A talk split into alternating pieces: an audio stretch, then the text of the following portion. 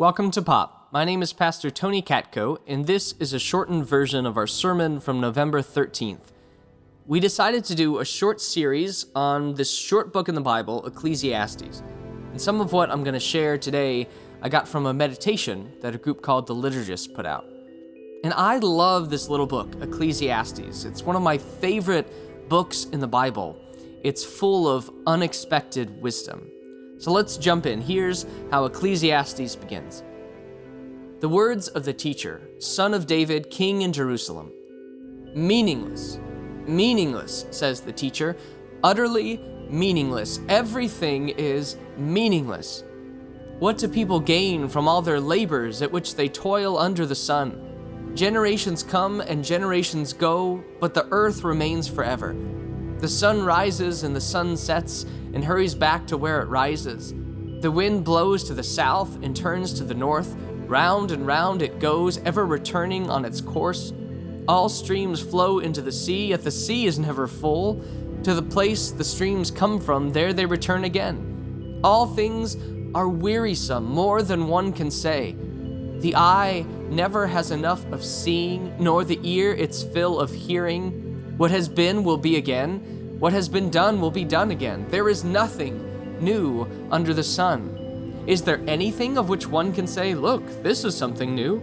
It was here already, long ago. It was here before our time. No one remembers the former generations, and even those yet to come will not be remembered by those who follow them. I, the teacher, was king over Israel and Jerusalem. I applied my mind to study and to explore by wisdom all that is done under the heavens. What a heavy burden God has laid on mankind. I have seen all the things that are done under the sun. All of them are meaningless, a chasing after the wind. Feeling inspired yet? If you want a feel good passage from Scripture, the book of Ecclesiastes is not it. And the teacher says over and over again throughout this entire little book everything in life is meaningless. I've seen it all, and it's all meaningless. In some other translations, it says vanity, vanity of vanities. Everything is vanity. But when you look at the Hebrew, the Hebrew word for vanity or meaningless is the word havel. And havel it literally means vapor.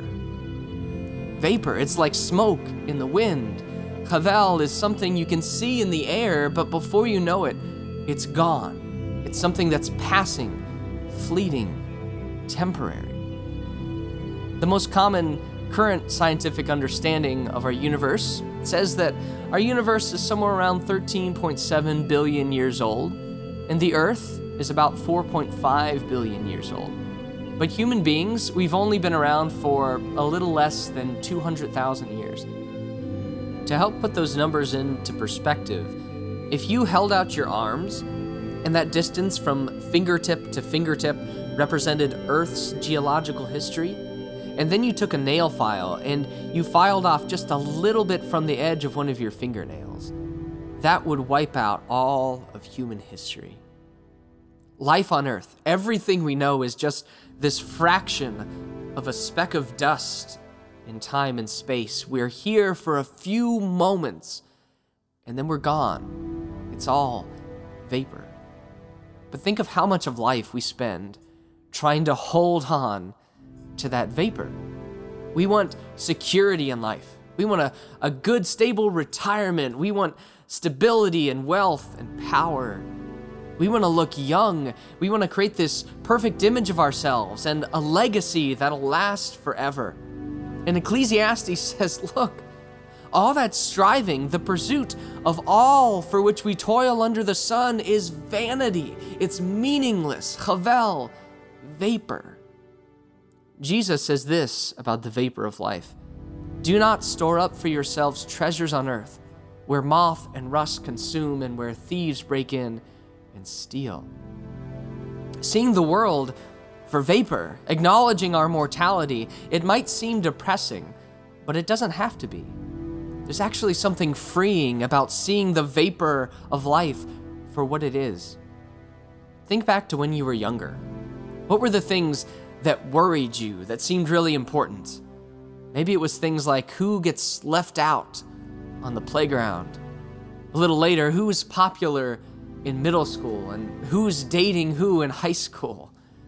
And if you've been separated from that for a decade or a few decades, even if you remember how important it felt at the time, now we can see in the scheme of life how trivial and temporary those worries really were. For me, it was that 6th to 12th grade time that was really a struggle.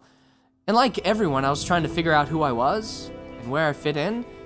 I felt awkward. I didn't have a whole lot of friends.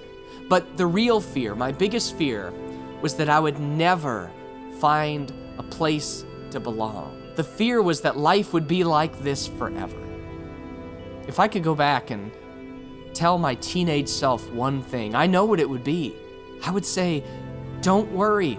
Things won't be like this forever. Life gets so much better than middle school. But here's the reality however old we are now, when you step back far enough, the things that we worry about now as adults, they aren't any different. All of that ultimately is vapor, too. The election results, vapor. The economy, vapor. Your house and student loans, vapor. Your reputation and your health, vapor the rise and fall of nations and empires, all of that is vapor, Havel. It doesn't mean that none of that matters, it just means it doesn't last. And seeing each moment for vapor, it has this power to transform how we go through life. When we realize that these moments are all we have in this short life we've been given, then we can start to appreciate them for the gifts that they are, instead of just trying to make it through to the next thing. Think of what life is like for new parents. And whether you've been a parent or not, it's easy to see that that phase in life is equal parts difficult and beautiful. And if you start with infants, that sleep deprived stage it can feel like it'll never end and you'll always go through life as a zombie. And then you wake up one day and you wonder where that time went because it's gone. My wife and I have young kids, but our youngest is no longer a baby. She's a toddler running around and screaming because she wants to, not just because she's hungry. Which it turns out she still is screaming most of the time, but at least she's choosing to now. But the other reality is that most nights she sleeps through the night. It's a miracle. There's something about that early phase in life. Even though it's hard, if you are a young parent, if you have young kids, almost anyone will tell you enjoy it while it lasts. We all know it's precious because it goes so fast. So let me ask you, what are you worried about now? What stresses are keeping you up at night? Because whatever it is, it may be really serious and difficult and heartbreaking, but whatever it is, it's vapor. Eventually, it's going to the dust along with everything else. And seeing the vapor of life for what it is, it wakes us up to this beautiful reality. No matter what tomorrow brings, today is a gift. No matter what happens in the next moment, this moment is a gift. This breath is a miracle.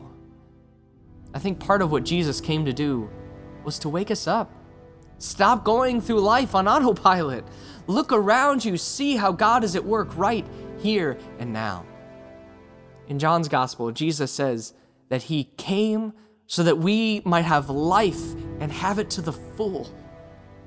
Jesus tells us don't waste your time only worrying. Don't waste your time always searching to try to get something that you already have. This moment, every moment, is a gift from God. May we praise God for that gift.